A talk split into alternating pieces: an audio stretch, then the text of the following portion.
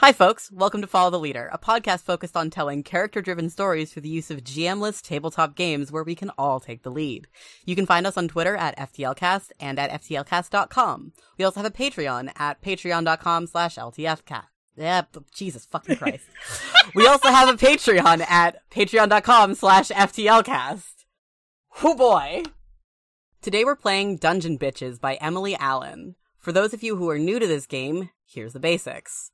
This is a game wherein disaster lesbians get fucked up in dungeons. Here's the pitch. A faux medieval gritty fantasy setting with all your standard crap heteropatriarchal col assumptions. Political marriages, dowries, et cetera, et cetera. Not the best society to be a queer girl in. Luckily, if the thought of getting married off and having to pretend like you're happy with that is too much for you, there are two options. You can run away and join a nunnery, or you can run away, join a band of similar, heavily armed bitches, and make a living as mercenaries, tomb robbers, and adventurers. This is far less socially acceptable and far more dangerous, but you might get rich, fall in love, and be able to wreak terrible vengeance on the society that wronged you. Uh, I'm Sam, you can find me on Twitter at S A Kalo, and my pronouns are he, him. Playing with me today we have... I am Emily Allen, pronouns are she or they. I write R P G books. Dungeon Bitches is probably the biggest one I've written so far, and you can find me at Dying Stylishly on Twitter or Cave Girl Games at Blogspot. Uh, hey, I'm Mistress Khan, everyone's favorite he, him, lesbian. I'm a game designer, artist, and almost a musician, uh, but most importantly, I'm the editor for Dungeon Bitches. You can find me at k k dream dot itch dot i o or on Twitter, uh, and heads up for Reclaim Slur, uh, at DreamboatDyke. And I'm August. You can find me on Twitter at HarpyDora. My pronouns are they, them. And I was just leading a recording a little while ago, so I was starting to go into the leading stuff. So don't mind me.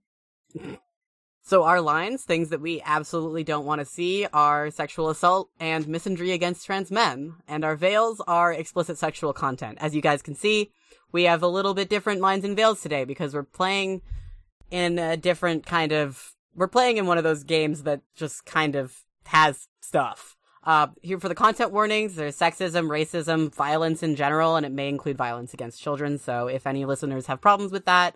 um. When we're editing it, cut it in if it does involve violence against children. Hi, note from future August here. Uh, there was not any violence against children, but I'll let you get back to the rest of the episode. And take care of yourselves, listeners. Yeah, um, this one's probably going to be a pretty heavy one. Yep. Because that's the nature of the game. Well, now that we've got all that settled, uh, let's get started.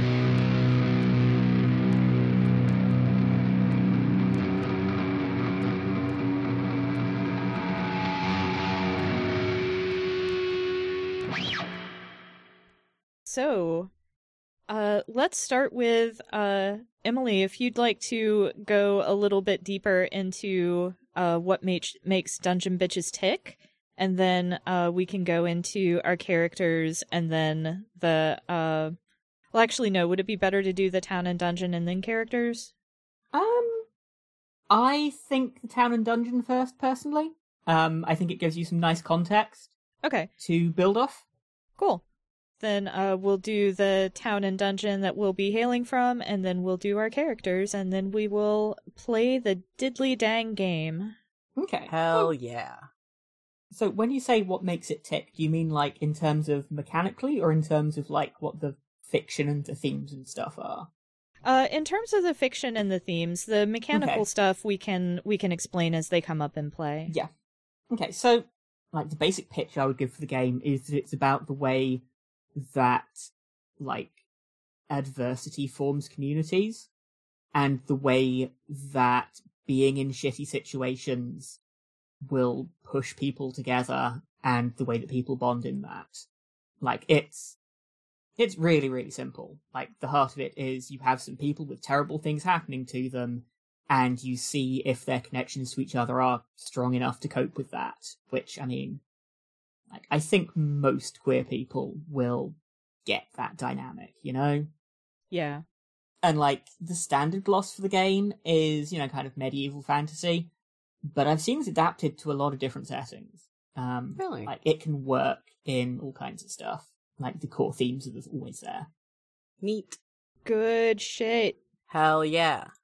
Uh, so Dungeon Bitches also comes with some really cool, like, random town and dungeon generation. I'll end up posting the pictures on Twitter, but part of the generation involves uh, literally dropping dice on a piece of paper and using that to kind of, like, figure out some of the potential relationships between forces in the town and the, the dungeon. So we got a pretty interesting town out of our town generation. So there are always a few features you can expect every town to have, namely an inn or hostel that travelers can stay at overnight, a tavern to go get drunk in, a local church with its appointed priest, and a local noble who runs this place through the application of wealth and force. And then we also have some other forces at play in the town, which include political radicals, wealthy merchants, uh, a prominent citizen who's also secretly a kidnapper slash murderer of women, and a uh, well-armed militia, and a fundamentalist religious sect that is separate from the church in our town. That's fun. Yeah, it's fun. There's going to be schisms. Yeah, and one of the cool yeah. things about it is, like... Oh, I'm sorry, Mistress Khan, I cut you off. Oh, no, uh, you're fine. I was just gonna say that also they they ended up like the opposite ends of the map, so it's quite the schism. Yeah. Like, the one of the cool things about the dice drop is, like, the further away the dice are, the less they like each other. Oh, I didn't get that either. Yeah. I understand. So, now. like... The church ended up on one side of the map, and the religious uh, fundamentalists ended up on the other. And, like, the wealthy mercenaries are even farther away from them than the church is, so they hate each other's guts. It's great. Unfortunately, the militia and the noble are associated with the uh, religious sect, so that's not fun. Don't worry about it. I'm sure it won't come up. Yeah. No. And it also probably won't come up that the church they split from is kind of in tight with the guy who definitely kidnaps and murders women. I'm sure yeah. that won't come up at all. Don't worry yeah. about it. That's it's fine. fine. What could possibly go wrong? I'm looking at this map and already I want to burn everything. I know, right? I know, right? uh... So, because we're playing a really short game, I'm guessing we're either going to be in the dungeon or, like, in the town. Because, like, we got a one-shot here. There's not really mm-hmm. a whole lot of time for us to do a lot. Looking at it, I I think pick one, and if shit goes badly enough in one, you can always retreat to the other. True. Mm. Would be my go-to. I think it depends yeah. on what we find to be more interesting um, yeah. of the two. Mm. Um So in as far as, like, further random town generation, we also have town quirks, which are mist-shrouded and there's graffiti everywhere. Uh, we have a section for when you go looking for trouble, uh, which is, like, kind of like a criminal element, sort mm-hmm. of. We have a girl who was accused of a non-existent crime and two girls who were flogged for quote-unquote indecency. We have the category I go looking for fun, uh, and that means that there's a really talented tattooist in town. And uh, there is gambling on chess games, which just tickles me to death. I just love that. Just, like, high-stakes chess is fucking incredible. Pretty good. Uh, some of the rumors in town are war looms on the horizon, which, given the giant schism uh, mm-hmm. and the fact that there's militia associated with the fundamentalists, that's uh, Not too surprising. Ah, a holy civil war. And another rumor is graves are getting robbed. I wonder, I wonder, I wonder about that one. Uh, uh, Seems like the uh, religious fundamentalists might be necromancers. We really don't know. We don't know. We, you know, we have no clue what could be causing this. Um. Anyway, mm. so some significant event, significant events in town, which I'm guessing could be past or possible future, um, are a coup and a general religious uh revival, revival, revival. They're just mm-hmm. vibing. Mm-hmm. Um, They're just vibing. Yeah. So sometimes the dice know. Sometimes everything comes together. Yeah. And there's a similar uh, sort of generation for our dungeon. We have at a kind of like our top layer of our dungeon, we have the layer of a drake. And then the level below that, we have two separate areas where it's an abandoned mines and a tomb for- fortified to keep people out.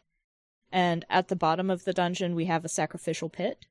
And inside the factions inside the dungeon include a brood of vampires nice, and nice. uh shape-shifting uh spider puppet masters, which are both on the top level, and because there's not terribly much distance between them, they're you know they're okay with each other. They probably keep to their own separate areas. In the second level, we have a fallen forge mistress, which uh, or a fallen titan forge mistress, excuse me, which you know makes sense with the abandoned mines.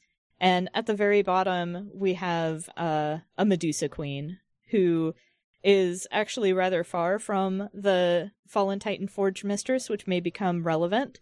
The dungeon's aesthetics are stark brutalism with slabs of flat, unadorned concrete. Uh, the weirdness in the dungeon is whispering voices of the departed. The dungeon was built by a band of wealthy dungeon bitches, and the reason it was built was to house a menagerie of monsters. So basically, we decided that it's a condo for dungeon bitches and their monster girlfriends, at least in the past. May not still be that, but I don't know. Maybe the vampires are, are, are former dungeon bitches. Yeah. I mean, I'm looking at this map, and I'm just kind of assuming that, like, the vampires and maybe the spiders and the Medusa were all bitches, and looking at the massive gap between them, I'm just assuming that that polycule has had a horrible breakup at some point. Mm-hmm. I'm getting some serious bitter X energy. Mm-hmm. Absolutely. Mm-hmm. So, uh, which way, which place seems more interesting to us uh, for just kind of exploring and finding plot? Well, it sounds like one of them would be dealing with... Uh... There's, you know, there's the two in the town, there's like the two, uh, both bad religious factions, uh, who aren't fans of each other, which, which sounds like we'd probably get embroiled into some, like, maybe like adjacent to political yeah. stuff in some fashion. And then in the dungeon, it sounds like we, uh, would be drowning in, uh, sapphic drama. Yeah. And babes. Don't forget the babes. And babes. Yeah, yeah true. The, yeah, babes babes included. Uh, no assembly required. Like, I'm I'm kind of looking at the characters that we've got, and we have two that are very, like, political, tied into human society characters, and two that are quite monstrous. So I can kind of see it going either way. And it becomes a matter of, like, who wants to be playing the fish out of water and who wants to be playing the people in their elements. Ooh, true. I don't mind playing a fish out of water. Yeah. Okay, cool. My poor bitch is gonna rip her goddamn dress going into this fucking dungeon. Yeah. She's gonna be unhappy. Okay, cool. I'm super glad I took one of the moves I did. Um, My moves are gonna be super unhelpful in a dungeon, but that's okay. You don't you don't know that. Things could happen. Um, okay. So now that we have our town and our dungeon yeah. talked about, let's talk about characters. So I am playing the Magnificent Millicent. Her deal is the Invisible Girl, which means that she is basically somebody who is absolutely terrified that the world is going to find out her horrible secret. and has learnt to just blend into the background and not be noticed. And in Millicent's case, this is because she is, like, she's part of the upper classes, and she's kind of posh, and she's kind of privileged. And she is entirely supporting this lifestyle by the fact that she is, like, a professional criminal. Like, she does a lot of, you know, burglaries, she does a lot of daring robberies where she gets away with a mask and nobody knows who it was. And I reckon there's, like, rumours flying around, and nobody has connected, you know, the mysterious criminal to the completely useless upper-class twit that nobody takes seriously. So she's very much a um, a social chameleon. Like, she's somebody who's presenting whichever face she needs to to the world. Which means this will move on to her particular moves, where she has second face. That basically means she has an alternate identity she can assume that will give her massive bonuses to escaping notice when she takes this disguise up. And in this case, this is going to be like her criminal identity, where, like, when she puts the mask on and when she gets her crime clothes on, she can, like, blend in much more easily. She then has Wallflower, which means that when she's watching somebody and they don't realise they're being watched, she gets bonuses to get information on them. And lastly, she has Quietly Carefully. That means that whenever a scene is happening, she can just kind of choose to be there and, like, retroactively have been hiding there the whole time. And, like, when you choose to do this, you roll to see if people notice you at that point. And then you're either suddenly people notice that you're there, or you've been there the whole time and nobody has noticed you yet. Then lastly, she has her sex move, which is basically whenever she ends up fucking somebody, like, because sex means different things for different people, it's going to have particular effect that reflects, like, who she is and what it means for her and how she relates to the people she's, you know, involved with.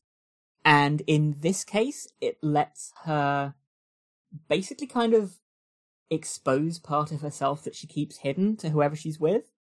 And then depending on how this person reacts, either, like, she gets some benefits or they get some benefits and she gets hurt. So it's a little bit of a gamble trusting people with that. And that's Millicent. Awesome. Are we also reading out the questions that we answered for our character? Oh, yeah, the questions. Um, oh, yeah. That is a good point. Let me pull that up.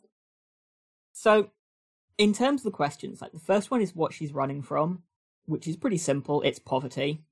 The second one is what taught her that she needed to hide, which is, like, the first time she properly presented herself to society. And nobody noticed, like, that there was anything up with her. And she kind of got accepted because she realised that you can just pass yourself off as rich and people will go along with that.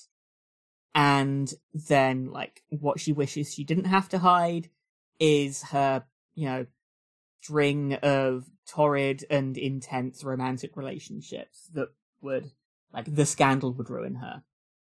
And then her relationships are, she has one of the merchants guild in town acts as a fence for her, and therefore, like, he knows what's up and knows who she is and uses that as leverage over her to get her to do stuff for him. And then the other one is Trash Victory, one of our other characters, uh, relies on Millicent to smuggle alchemical drugs through to them.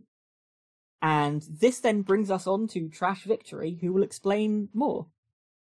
Yeah, I'm playing Trash Victory. Uh, she, they, uh, for that one. Uh, she, her deal is that she is the beast, so she is something other than human from a long line of monsters that existed before humanity and will exist after them. They are running from that whole little group of the noble who runs the town, the religious fundamentalists, and the armed militia who are all kind of uh, allied together, because uh, Trash Victory uh, is a scavenger and was maybe eating some bodies that she found. Nice. Uh, finders keepers. And didn't realize that uh, these bo- these people who were recently exsanguinated maybe still had their murderers about, uh, and uh, who ended up being the militia who spotted uh, her. And so she had to quite literally fly off. But she's pretty sure nobody saw what she looked like as a human, only as a monster. Uh, so she thinks she's safe uh, from that, maybe. But still wary. I'm gonna... I think I want to skip over I- I- describing what their uh, monst- true monstrous form looks like until the first time that they take it on in the game. Absolutely. Uh, Hell yeah. And keep everyone in suspense. Uh, but... Uh, what mannerisms betray their real nature? Uh, well, they're always hunched over. They have really bad posture. Um, and they don't, you know, like I said, they're a scavenger. They tend to linger around people who are sick or dying. Usually, it, it does often look a bit like they're loitering or like pacing around them. It's weird. Uh, but also, you know, like everybody else does, when she gets scared, she throws up and runs away. Um, As one does. I know we can all relate to that. We all We've do all it. been there. You know, it's, d- yeah, exactly. And then as far as my relationships, the magnificent Millicent does know what I actually am. Uh, one time when she was bringing me uh, some of my uh, blue rune and... Uh, Antrafal, which are in fact uh, the fantasy H R T in our game because we have that. Uh, Fuck yeah! Um, uh, I was maybe allegedly in a graveyard eating bones. Um, allegedly. Uh, I don't know who the grave robber is. Uh, I know it's weird that it doesn't look like they're using a shovel. It looks maybe like a like a claws or something. Not me. Not me. I'm uh-huh. not doing it. It's probably the religious fundamentalists. They're probably they're probably necromancers, like Sam said. You know, I mean, let's be real. Um, uh-huh. So, got it. Uh, I see. So Millis. Uh, so Millicent does, in fact, know that uh, I am not human. And unfortunately, even though Trash, uh, who, by the way, uh, uh, it's uh, Vic to friends, but it's Trash to you, bozo. Uh, I'm sorry, listener, I didn't mean to call you a bozo. I got excited. Anyway, um, unfortunately, the leader of the militia, uh, who I've decided is named Atwater Woolridge, because that sounds sufficiently a little bit gross, um, did, in fact, end up figuring out, uh, connecting uh, her human form to the monster that he saw that night. Uh, so, unfortunately, she has been found out and just doesn't know it yet.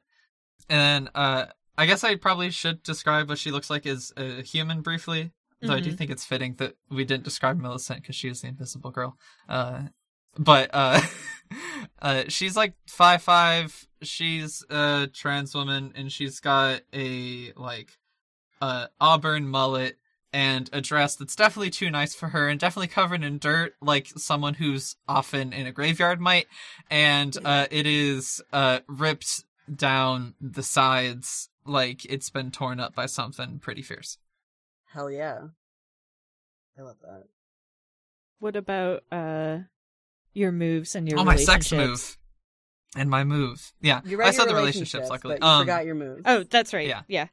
I, for- I forgot the mechanics. Uh, So my moves. I have Beseech the Mother of Monsters. Uh, Basically, I can um, commune with my ancient, terrible forebear.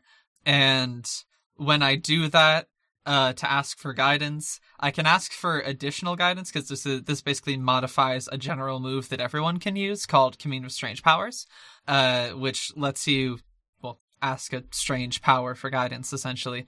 Uh, and so when I commune with her, I can ask an additional question, but she does then give me a task to advance her monstrous agenda in the uh, the waking mortal world. And I do... I do get punished Uh, if I do, if I do shirk that duty, you know, Trash Victory, as the name might imply, is a little bit of a shit, but probably knows better than to go against what Mom says. Uh, when Mom is a giant monster who sleeps under the earth or whatever. Um, I also have uh Hematophagy, which is a move that does let me uh drink blood and be pretty uh satisfied by that. Don't really need to eat or sleep or anything if I get some of that. It's the good stuff. uh, I mostly eat bones, so it is an improvement. It's a nice little treat sometimes, and uh I actually can uh if I feed on a willing victim, we actually uh grow closer together, and then uh in the form of a bond, which I guess we'll explain later when that comes up in the game probably. And then uh I have the move Scream, Uh, which lets me scream. Uh, it's very loud. It hurts people's ears. Uh, and it probably breaks glass. Hell yeah. And then, uh, my sex move is called Erotic Adaptation. Uh, when I have, uh, sex with someone, uh, after the fact, I get a permanent, well, semi-permanent plus one to whichever stat is their best stat. And I take on uh, one of their characteristics, whether that be like physical or behavioral, and I keep that characteristic and that plus one until the next time I sleep with someone and the move triggers again, and then I take stuff from them. Uh, also, no matter how biologically impossible, I can be pregnant because uh, I am a monster, and uh, you know, nature finds a way. It's true. It's so true. Uh, oh, I think it's my turn now. Cool. Sure is. I am playing Fowlin, sheltered by the strength and wisdom of our illustrious Shining Lord. If I've already given her a dumb long name before, no, I didn't. Shut up. um, her deal is the Disgraced Princess. Listeners, you may know that she is the sister of Galen, guarded by the grace and glory of our illustrious Shining Lord, so I gave her a similar name. My questions are, of course, what am I running from? Which is a destiny I do not want, forever bound to the to do the work of a throne I do not even get the pleasure of sitting on. What did I do to disgrace myself? I declared publicly that I would not marry to satisfy the need for an heir that my brother could not provide. And what do I miss from my old life? What don't I miss from my old life? I miss my clothes and my maids and not living in filth and despair all the time, but I miss practically everything. But not being bound to the hellish responsibility of the throne makes the suffering all worth it. Aw. Love it.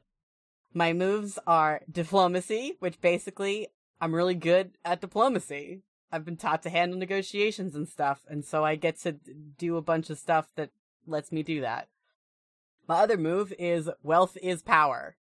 I have basic, basically my moves are I'm rich and I'm good at talking. So that's going to go great in a dungeon. Um, my sex move is be mine. And that basically means that sex is all about power and I'm in control. I assert my dominance and I can give her a command when I'm done. And if she follows through, she gains an experience. And if she ignores it, she takes a hurt. My relationships are, uh, I think we said Millicent really um, yeah. is kind of jealous of... I didn't write that one down because I... We figured it out, like, right before we started recording. I mean, Millicent um, thinks you're amazing and wants to be you. Yeah, pretty much. And my second uh, relationship is Galen, my brother, very much wants me to come back and keep doing his job for him. But I absolutely refuse to come home until our parents give up on me having, you know, a kid, because he can't, because he's gay. And they're more accepting of him being gay than me being gay. Because, you know... men. Double standards. Double standards. Yep. Because he's their precious boy. Even though I'm the only person with any brains in this household. Yeah, well. That's why. And I will be playing uh, Lothali Willowbow. Um, she uses she or fae pronouns. Uh, her deal is uh, fae is the witch. What is she running from? Uh, the people who don't understand that I'm not lesser because, well, because my mother was a monster and because I use old ways to help others. So I'm not taking the beast deal. because my character is more about kind of like prejudices about uh, using old knowledge and old wisdom to uh, do things. Um, but I am still half monster. My mother was, one of my mothers was a tree monster. The other of my mothers was human. And so I have to hide my monstrous things. And so I am more at odds with my monstrosity than Trash Victory is. What secrets do I know? Uh, I know the name of the mistress uh, of the noble in town because she has come to me for reproductive aid before. And what have I sacrificed for uh, my power? It's uh, my home. Uh, basically, I got ran out of my hometown, uh, both for being a witch and being part monster. I can never return, I can never see my mother again, and I can never be innocent. My moves are witchcraft, uh, which allows me to gain access to a certain number of uh, spells, including glamour, animal tongues, shroud, second sight, shape-shifting, psychometric reading, or psychomet- psychometric sounds easier to pronounce, reading, and repellent ward. Um, but I also have an extended repertoire, which means all of those spells are available to me instead of just the, the basic three that um, we start out able to cast as a witch. And the other move that I have is Monstrous Sympathy. Um, my place outside society has its perks, uh, bringing me closer to the more monstrous powers in the world. When I parlay with them, that closeness lets me empathize where others would only be left in amazement. And I'm attributing that to the fact that I am half monstrous myself. Mm-hmm. So uh, there are alternative moves to sex moves because Lothali doesn't really... She doesn't fuck. So um, I took an intimacy move for her. And the intimacy move, intimacy move is I know you. Um, I get a brief flash of insight into my companion and her place in the universe. I know the proper signs and symbols to invoke when I want to use subtle magic on her to her benefit. Um, and that's got some nifty mechanical bonuses for helping others. So it's cool. Yeah. Uh, and then I think, just to cut in really fast on the intimacy moves, uh, just like with the sex moves, they trigger uh, when the person who has them says they would, uh, because what um, what would count as like an important and close intimate moment is going to be different from person to person. Uh, but, uh, you know, ace people can still have uh, important connections. Yeah, it's very good. And as an ace person, I, I do appreciate the inclusion of this, so it's good stuff. Oh, thank you. Um, yeah. So for my relationships, um, another uh, Dungeon Bitch has shared an intimate secret with me. I know that Trash Victory is a grave robber. Uh, what? I well, okay. I I I'm not saying I saw. I'm not saying I saw Vic somewhere, but I'm not saying I didn't see Vic somewhere. Well, actually, I don't. I don't know. To... Are are Lothali and uh, Trash Victory on Vic terms? Yeah. Okay. I, I think I th- I think they're on Vic terms. You know, I mean, if I if I have come uh, to you uh, for some one-on-one monster therapy and admitted that maybe I steal bones and put them in my mouth, then you know, I feel like I feel like you can probably call me Vic. I feel sounds like that's, good. Yeah. Um, and somebody taught me my magic who. Was she benevolent or using me as a pawn? Whatever the case, uh, she gets two bonds on you. And uh, my educated education started with the old quote-unquote hag called Dara, who lived at the edges of my hometown just like we did. Uh, she was kind to me when others weren't, and she just wanted to have a legacy because her children had abandoned her. Um, and I think they abandoned her because uh, she, too, was a witch. Mm-hmm. So, mm-hmm. all right, all right. So, I think the question now, for me at least, is like because this is a one shot. I think we mm-hmm. want to have like one thing that we are trying to do, and we'll either mm-hmm. like burn through and manage that, or fail disastrously and delightfully by the end of the mm-hmm. session. So, like, what do we reckon would be an interesting goal that we're working towards? So here's my pitch, and mm-hmm. feel free to um, shoot it down, but we've got a sacrificial pit at the bottom of the dungeon. We do indeed. Mm-hmm. And we also have somebody who eats bones. Mm-hmm. Um, so I think it may be one of those things where the graveyard has become too hot, and so we need to find another place for Trash Victory to be able to have a meal. I, I do want to say Fallon would be starkly against this. Fallon is, I, I, I do, I do feel like Fallon is not aware that she is traveling with two non-humans. I mean, you say that, isn't one of us literally visibly part tree? Yes. Okay, so maybe she's figured that part out, but yes. I kind of like the idea of like, well, that's an amazing thing you've done with your hair. How did you get all those leaves in it like that? But, yeah. Or she's like, so, ah, you're corrupted well, by your magic. That makes sense. Uh-huh. Yeah. Well, well, you know, uh, f- Faye's tall, so, you know, you go walking into the woods and some sticks and leaves, you know, you're just gonna get bopped and they might get yeah. stuck up there. It's fine. Yeah. Don't worry about it. Yeah. We could also tell Fallon that we have other motives and then keep the, the bone motive on the down low, because there's also a Medusa Queen down there we could have heard yeah. rumors about. Yeah, we could say that we, like, want to go chat with her, and, like, yeah. uh, the our high society bitches could parlay with her, and maybe we yeah. could try to, like, uh, see if uh, her um, monstrous goals and our desire to not have this religious schism end in the worst way possible uh, mm-hmm. up topside uh, maybe could come together. Yeah. And that could be uh, a- another, another th- reason yeah. to go down to the dungeon, the same sort of area. Like, the other thing which I'm obviously thinking here is, like, Millicent has an instant hook to do anything of just, like, yeah, her merchant fence slash blackmailer wants something, chop chop, go do it. Or just, like, she's in it for the cash. Um, yeah. I feel like as soon as somebody goes, hey, do you want to go down a dungeon? Millicent's going to be like, well, you know, it is full of treasure. Yeah. I feel like Fallon may have, like, kind of latched on to Millicent as like, a, oh, somebody, el- thank God, somebody else from my part of society who is also out here. Like, thank God I'm yeah. not alone.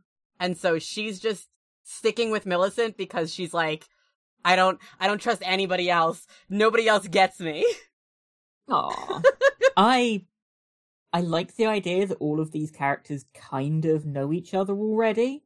Because, like, I don't know, like, we all have links linking between each other, and so I like yeah. the idea that as soon yeah. as one of us needs to go down there, like yeah.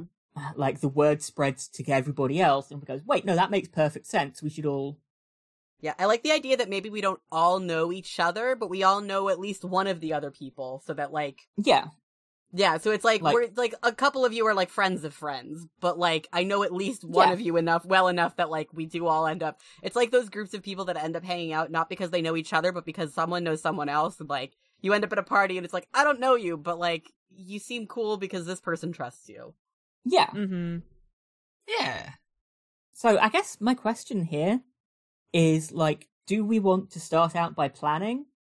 Or do we want to go in medias res, like, at the entrance to the place? So, I really like the in medias res that, mm-hmm. like, uh, Forged in the Dark games have. Mm-hmm. It's so fun to just jump in, and then we can ad hoc plan later as we Hell need. Yeah. We can pretend we had plans. Mm-hmm. Works for me. Everything that happened definitely happened on purpose. Yeah. That's right. Yeah. Um, yeah. I'm sure everyone on the journey will feel really comfortable with the fact that Trash brought literally no provision of any kind. Oh, God. I mean, if you've got a backpack, maybe it's in there. I don't know. Yeah. there, There is a backpack, and it's it's empty right now, for sure. Yeah. Like... Also, every ever since you started talking about how your character eats bones, I've just been thinking about that uh-huh. one Tumblr post that's like, people really don't like to hear that a deer's favorite meal is uh, human finger bones. Oh, God. Jesus Christ. Yeah. Well, that that deer just love to chew on human finger bones. Nom nom. Uh, yeah, I will say, it is the the animal that my beast form is based on genuinely over eighty percent of the uh, the calories they get are from eating bones and the marrow inside of them. Are you some sort of vulture? I, I I'm a bearded vulture. It's based on a bearded vulture. Hell yeah. I mean, I recognize Shh, the barfing thing as being a vulture thing. Yeah, and you know, hunched over and whatever. I mean, else, you, you know. Say that, but there's so many animals that have fun vomit habits. Like, I can't remember which one it is. True, but specifically the when you run away and then like like like when you get yeah. scared, you barf. That's a vulture thing. Yeah. Or a sea Look, cucumber. You just don't want to get. You just don't want to get weighed down, you know? Exactly. Like, it makes it easier to fly. You just. Yeah, my tummy's so heavy because I eat so many bones. Wow. But we can start at the dungeon, though. That sounds great. I don't yeah, know how the gameplay note. of this game works. Like, how the, like, starting the gameplay works. I'm going to be real. Um, uh, so, I mean, Emily, if you want to, I guess you... Like, it. The game suggests that you kind of hash out a reason why you all need to go down a dungeon and then start at the entrance. So, like, I reckon, like, Millicent will have shown up, and she's kind of dressed... You know that thing that posh people do, where they have their outdoors hunting clothes that are still very posh, where it's, like, you know, expensive tweed, and, you know, very expensive, very shiny boots. She's got all of that going on. She has a little domino mask, and, like, her backpack, you can kind of see... that she has brought wine and cheese rather than useful supplies, and thinks that she is here for a jolly good time and won't this be sporting. Are you oh. wearing jodhpurs? Absolutely, I am wearing jodhpurs. Fantastic. I mean, I definitely show up in, like, you know, sort of like riding habit type thing, so it's like a sporty outfit, but it's very, still very feminine. It's still very, like, mm-hmm. it's definitely a dress. Like, yeah. Fallon is, like, wearing a dress with a little, like, coat and has, like, a shoulder bag rather than a backpack. And, of course, you know, Millicent brought, you know, food and, like, wine and cheese, you know, for, for our adventure. So I've got, like, my embroidery with me. And, like, you know, something that I might, if I, if I might need to, like, kill some time or whatever while you guys mm-hmm. are off, you know, sniffing around corners. Yeah. um... I guess, okay, I did lie when I said Trash Victory brought nothing. Um, so they they are wearing literally the only dress uh, that anyone who knows them has ever seen them wear. Uh, it is dirtier than last time, in case you were wondering. Um, but uh, she does have a very rusty lantern and a little bit of oil that was rendered out of the fat of an animal that she will not disclose. Cool. Was it Fallon people? Is like giving her the stink eye, like, uh, am I in danger? Like, I thought you said your friends were gonna be here. Darling, this is trash. Trash is lovely. They won't hurt you. um, just, you know, I want to meet you. If, if anything, if anything scary happens, if anything scary happens, sweetie, stand behind trash, not in front. Very important, very important. That is that is a lovely outfit you've got there. Where did you get it? Who made it? Where did you get that? Anyway, yes, stand behind trash. Because uh, trash is... Trash. Um, she'll be Fallon, impressive like, in a crisis. She, like, holds her hand out a little limply, like, as if she's, like, offering it to you to kiss or whatever. And she's like, uh, charmed. She looks a little uncomfortable still. And, uh, Trash does, she gives a grin, and, uh, I think this might end up being the first roll of the game, uh, and it, it I am gonna roll Flirt, because... Hell yeah, you're gonna roll um, yes. Hell yeah. But, uh, I'll roll before I, no, I'll describe what's happening first. Uh, yeah, so Trash, uh, with her grubby fucking hands, will, uh, will take, uh, will take Fallon's hand, and, uh, give it a kiss, and then, like, look up through the fringe of her ratty-ass mullet and go, nice to meet ya. Uh, in, in in a bad, in a probably bad attempt at sounding sexy. And that's, uh, I will now describe uh, what moves are like, I guess, because I'm doing one. Um, So this is a Powered by the Apocalypse game. So moves get triggered by uh, what happens in roleplay. If you've seen Powered by Apocalypse stuff, familiar with that? Uh, we've got four stats: uh, hard, soft, subtle, and queer. Hard, for the record, is not explicitly like a, a a physical thing or whatever. Like, it is your propensity to do and cope with violence, which has less to do with your muscles and more to do it's how much of a bastard you are, how much shit you've seen, and how much of a bastard you are. Um, and how much of a bastard I am is a lot. I'm not that good at queer. Uh, so I'm rolling one of our core moves is flirt. Uh, so I'm gonna, uh, which is a queer move, so I'm gonna add my queer stat, which is minus one, rolling two d six. Hey! I got a success. Wow. Nice. Um, so on a success with flirt, and this is uh, kind of a, a, an important thing for us, is that I am not the one who chooses the outcome of the move. It's the person who's being flirted with, because consent's important. So that's cool. Fallin, you get to choose one or both of the options, uh, which are uh, you offer me something that you think I want, or we each get a bond on each other, um, hmm. which I will uh, also quick explain. Uh, bonds. Well, are... since I just met you, I have no idea yeah. what you might want. What I would want. Yeah. So I guess we get a bond on each other. It's a great time for a bond. Yeah. I'm going to put uh, which... bonds on the document at, underneath Ooh. everything else that I've got. Yeah, sorry. That's... I forgot the bonds place, so you have to add it. It's valid. So That's smarter than what I'm doing. I've just... Yeah. I just got them in a notepad document. I'll copy them over later um, in just a sec. But, uh, yeah, so bonds, uh, if anyone's played... Uh, Monster oh Hearts, God, for stupid. example. Uh, Monster Hearts, they're similar to... They're called threads in that game, I think? Or, strings. Strings, except here, uh, whereas in that game, uh, they tend to be used to, uh, you know, try to get people to do what you want. Uh, here, it is pretty explicitly a measure of how close you are together, and it's usually going to be used to help each other's roles not fail when the going gets rough. Or as leverage. Yeah. Awesome. So when you get a bond with someone, do you just get like plus one to helping with that, or what? Um, so they are uh, a, so yes. they are a pool of points right. that you can spend to do stuff.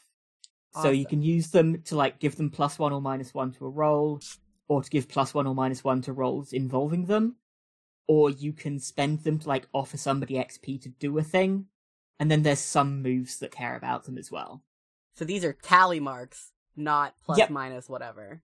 Awesome. Yeah, yeah. And you can spend more than one bond at a time. So if you've got like five bonds on someone and they uh, rolled catastrophically badly, you could blow all of them to make that one roll a success. Yeah. Nice. Cool. Which, like, I found a lot of the time How? people slowly build up bonds, and then there's like that one critical move which you need to work, and just everybody spends all of them. And the power of friendship saves the day. It's great. Nice. Yeah, it's definitely a thing where we've had the, uh, uh, in, in longer games. Oh, so it's on or from, I'm, I'm like looking at the way that you guys are noting your bonds. Yeah, yeah, yeah. So, uh, we each get a bond on each other. So you've got a bond from me and a bond on me. Perfect. So, should I, should I be marking down that I have bonds from and on people, or should I just mark which ones I have on? Yeah. I th- we we tend to mark them, uh, and then just obviously if they if they spend it, then every you yeah. you also mark that they don't have that on you anymore. Um, awesome. But it's just easy to keep track of that, uh, uh, or easier to be able to see it on your own sheet. Yeah. But yeah, we've definitely found that uh, it yeah, this won't happen. This is a one shot. But uh, in longer games, uh, sessions tend to kind of alternate between uh, downtime, like. We had a literal Hot Springs episode in the first oh uh, uh, test game, uh, and then sessions where shit hits the fan and every bond gets spent and people get hurt in permanent, serious ways, uh, and then you cool off again before things get too bad. um, yeah. Anyway, uh, what's cool. uh, Lothali? What what's what are you what are you up to at the, the dungeon entrance? So. I think I'm probably like the last to come, and I have a pack that, not full to bursting or anything, but, you know, I've got a fairly large pack because I'm like six foot five or six foot six, and um, hot. I'm not wearing I'm not wearing like my scarves that I usually wear to kind of like obscure the fact that my hair is mostly leaves because we're going dungeoneering. And I'm just like, okay, so you succeeded on flirting, and so instead of rolling oh. my eyes at you flirting, I'm just kind of like, I arch an eyebrow because I can't quite believe that worked on Fallon, because she looks like the type of person that it wouldn't work on. Oh, absolutely. But... yeah, no, I mean, like, she also was like, like, she was charmed sort of against her will there. She was like, all right, okay, mm-hmm. that was a little charming. Mm-hmm. But she still kind of flinches a little and... bit when your, like, dirty hand touches hers. Yes. Yeah. Uh, uh, tr- tr- Trash's uh, grin gets uh, m- much bigger, and uh, th- they give a wink and feel pretty satisfied with a disgruntled, ah, shit. All right. The longer we're in a cave together, uh, the longer she's confident you'll start to maybe see something charming in uh, this this very, very dirty dirty woman. God. Like, Fowler is definitely the kind of person who would, like, touch something wet in the sink and, like, screech and be like, oh, what is that? What is that? What is that? Oh, yes. Oh goodness. I think maybe I put a hand on Trash's shoulder, and I'm just like, all right, there. We've got a job to do, not people to do. I I not so discreetly like wipe my hand off on a handkerchief when you take your hand away. Oh god! And I tuck the handkerchief into look, a separate pocket look, for dirty handkerchiefs. Oh my god! Look! Look! Look! Loth. I here's the thing. Is that I'm gonna call anyway? Um, I can multitask. All right, I can do things and people. It's fine. Simultaneously. Um, Simultaneously. Also, uh, do you want to carry my lantern? You're a, you're you are like so much taller than me. I like look. I I look Lothali like up and down, very far up and very far down. You know, but like a whole once over, but like craning my head up to look at you because you're tall. Um, I think I I think Lothali looks at Vic and it's just like, I really don't like fire, but oh, I will hold the lantern um, for you. And then uh, uh right. Faye, Faye takes the lantern in one hand, but just like mm. pinches pinch you know holds it out really far and like pinches it so it's just like uh fair fingers are as far away as possible from the flame. I'm gonna just like take a look at that and be like, hmm. We're still outside, right? We're still just like waiting around at the entrance. Yeah, we we yeah. I just didn't didn't want to uh, a l- little bit uh, out of character. Uh, I uh am not good at spotting things. Uh, so Trash probably should not be the one on point. No, that's that's valid. So valid. Um, I I was actually going to say that Fowland sort of like like sees how tentative Loth is about like holding that lantern and is like, hold on a moment, and she like goes off into the trees to find like a long-ish sturdy stick to like tie the lantern to.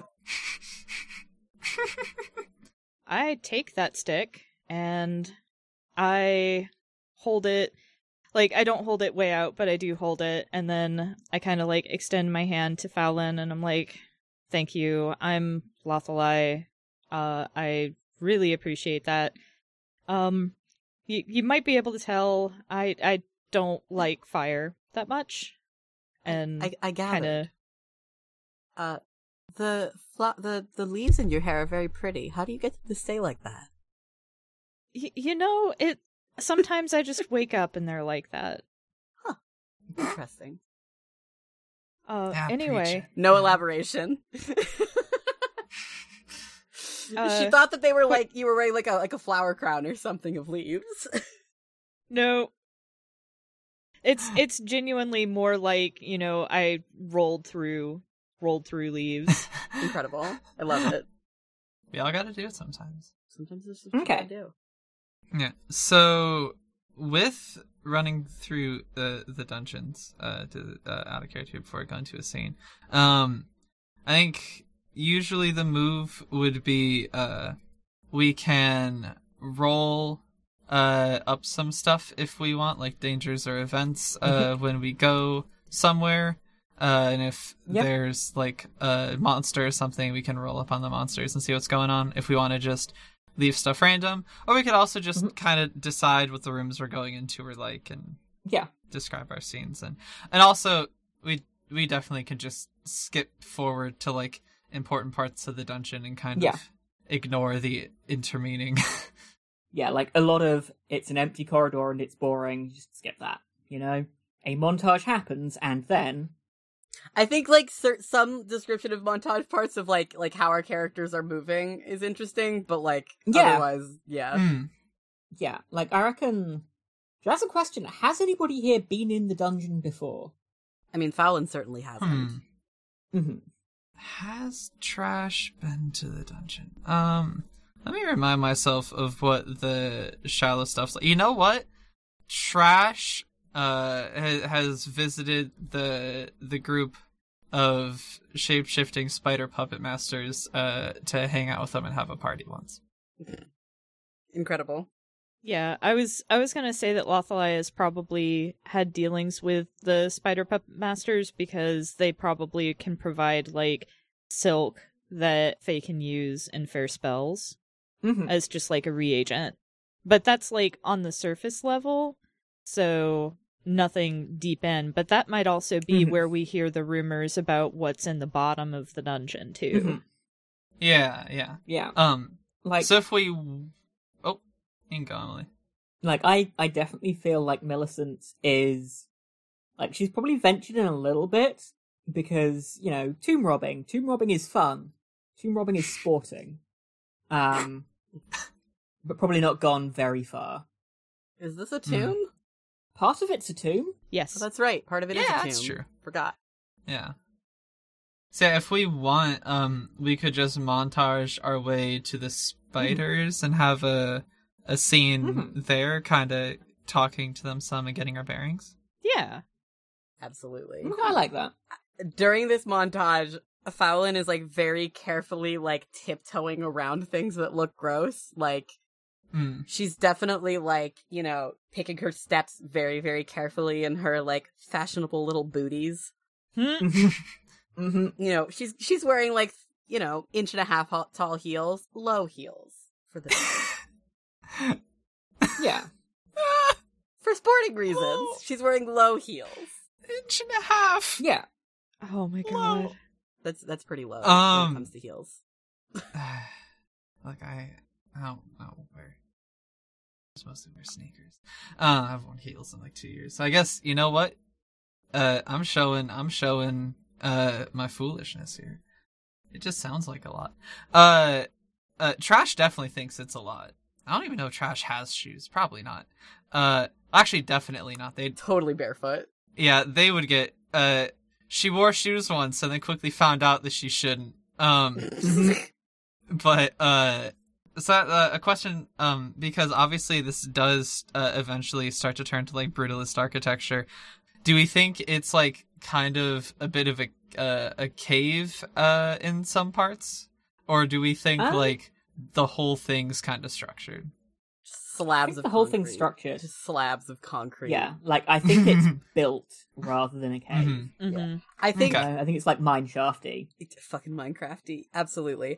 I like the idea also that it's like there are some parts that are in worse repair than others, so like you have to step around like mm-hmm. chunks of the ceiling that have fallen in, but like yeah. The intended look of this place is very much like smooth concrete walls mm. or I guess like smooth mm. magical stone walls. If we don't think concrete is a thing yet. mm. Mm-hmm. quick question. Yeah. Do we have yep. to get past the vampire broods to get to the spiders, or do we get to the spiders un- unhindered? Um, well, I mean, I guess it's up to us if we think that there is a passageway that just goes from the entrance to the spiders. Yeah, is it more interesting to deal with vampires, or are we not interested in that? I mean, I'm always down to deal with vampires. I don't know, maybe oh Garen's my. there. I'm just gonna stop finding myself.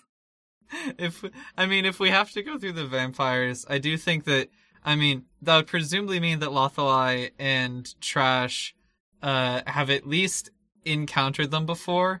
Mm-hmm. Um, and I think uh, if that's the case, Trash is kind of beefing with them for no real reason other than, like, uh, she thinks it's decadent that they just drink blood instead of having it as a treat sometimes. Like, save some for the rest of us, you know? Like, mm-hmm. you're leaving so many fucking bones behind. Uh, and that's a, really a fucking waste. And that's kind of rude. Oh, what if, uh, what if the vampires, because, like, the vampires probably don't care about Lothali because you can't really drink sap as a vampire. So what mm. if the vampires typically don't pay much attention to us, but now that we have two oh. fresh humans with us? Oh, and they look like I they're mean... from fine society and stuff. Oh, no. Uh-huh. They're a little, they're a little soft and fat, yeah. I think Millicent has been down here before and has just gone, those are some vampires, and I am going to go via the alternate route. And I never go near that, and now we're the other way. Now we're walking yeah. straight towards them, and I think there's going to be like a moment of Millicent kind of looking between the two people who are definitely monsters, and just feeling like, you know, you know, uh, you you people go on ahead. I will catch right up with you, but I need to uh, powder my nose in this little alcove here, and I'll, I'll be right with you. Keep on going. I'll catch up. Just, just, just don't worry about me. Uh, and Fallon like fucking freezes and goes, "What are you? Are you? Are you leaving me alone with that? Are you?" I like. Yes, I like. Scooch look. Trash. Are you sure this is safe? Are you? Sh- are you? Trash is lovely, and if anything bad happens, stand behind them. I don't know about uh, this. Uh, also, no, you're fine. You're fine. Also, sweetheart, um, uh, uh, Fowl, that's your name now. Um, look, mm. here's the thing. Here's the thing. If you hear me, okay. Uh-huh. If you hear me yell, "Free bird, I need you." Yes, I need you. I, Are you listening? I'm I need listening. you to cover your ears, okay? Right. I look. E- I'm looking at you like you're fucking crazy. Like what? like your like your life depends on it, okay? Just hey. just do it. Just do what they say. Uh, all right. Okay. Great. Okay. Yeah. Yeah. Okay. Anyway, Allison, are you sure? Are you sure you? Yes. You go uh, ahead. I, I'm gonna powder my can nose. I wait with you? I'll, I'll avert my eyes. No, no, you can't. You'll only slow me down. Oh, slow you down? What? I have a nose to powder. Chop, chop. Off, off. Go. go, go, go, go. uh, tr- Trash puts out an elbow. Uh, is is the to motion for Fowlin to take it? Oh, she like very reluctantly like puts just her fingertips on it. But the moment she hears something scary, she's gonna be like clinging to you for dear life. Yeah, yeah, that's how it goes. It is at this point. I would like to have Millicent, um, I can roll to escape notice and just kind of fade into the background. She's following the party. She's she's in, there in the shadows, but she is hidden at this point. And she'll emerge at some point when dramatically interesting. Awesome. The only two moves that I have are I have money and speak to me. So this is going great. It's going very well. Everyone else here can do like magic and shit. My magic is here, have a dollar. Well, you know, to be fair, you know, you never know with vampires. Maybe that'll work. Um, we should come up with a douchey vampire name for the first vampire that we meet. Oh, God. G- Garion. Um. Well, here's uh, here's the thing. We might end up having to punch Garion. Are you okay with that? I mean, Garion deserves to be punched, first of all. Always deserves it. Second of all, though, like, we can have Garion be there in the background and come up with a douchier vampire. Garion can be one of the other vampires. Sorry. For listeners who haven't listened before, and for our guests, Garion is a character that I've played multiple times before in other episodes, and he is a vampire. I see. Which is why I've been goofing. I mean, I feel like you will, if you continue down this road, you'll probably, like, find, like, one massive vaulted chamber where the vampires hang out. And they have, like, their own little alcoves in the side of the room where they rest. And then a big central area where they kind of hold court, and they're kind of doing, like, a...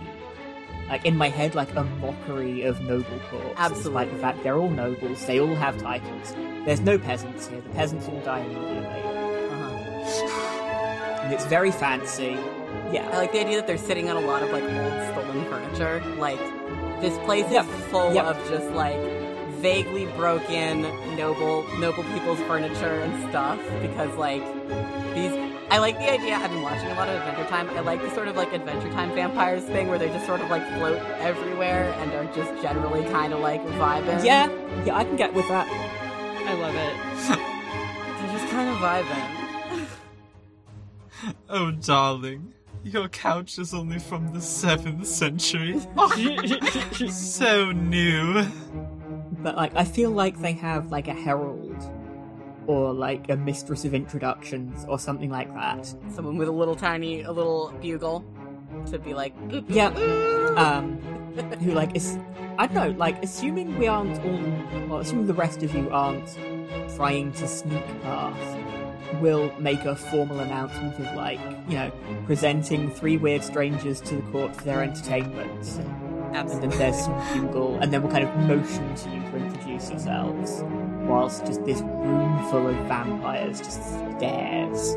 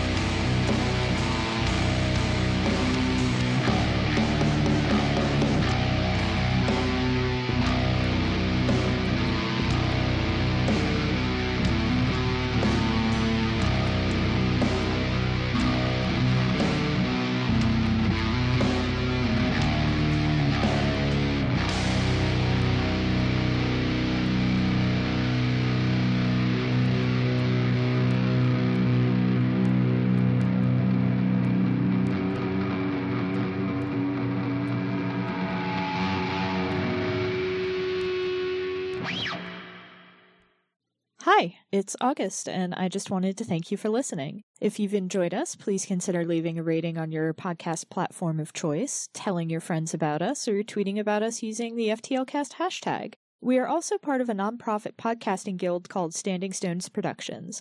We do a variety of shows, including The Room Where It Happened and Dumb Kids Playing Hero, two actual play shows, and a Steven Universe discussion podcast called Gay Space Rocks. We also do live streams at twitch.tv slash standingstonesprod. You can keep up with everything that we do on Twitter at stones underscore standing. Unfortunately, Standing Stones was already taken. Your support means a lot. Thanks again!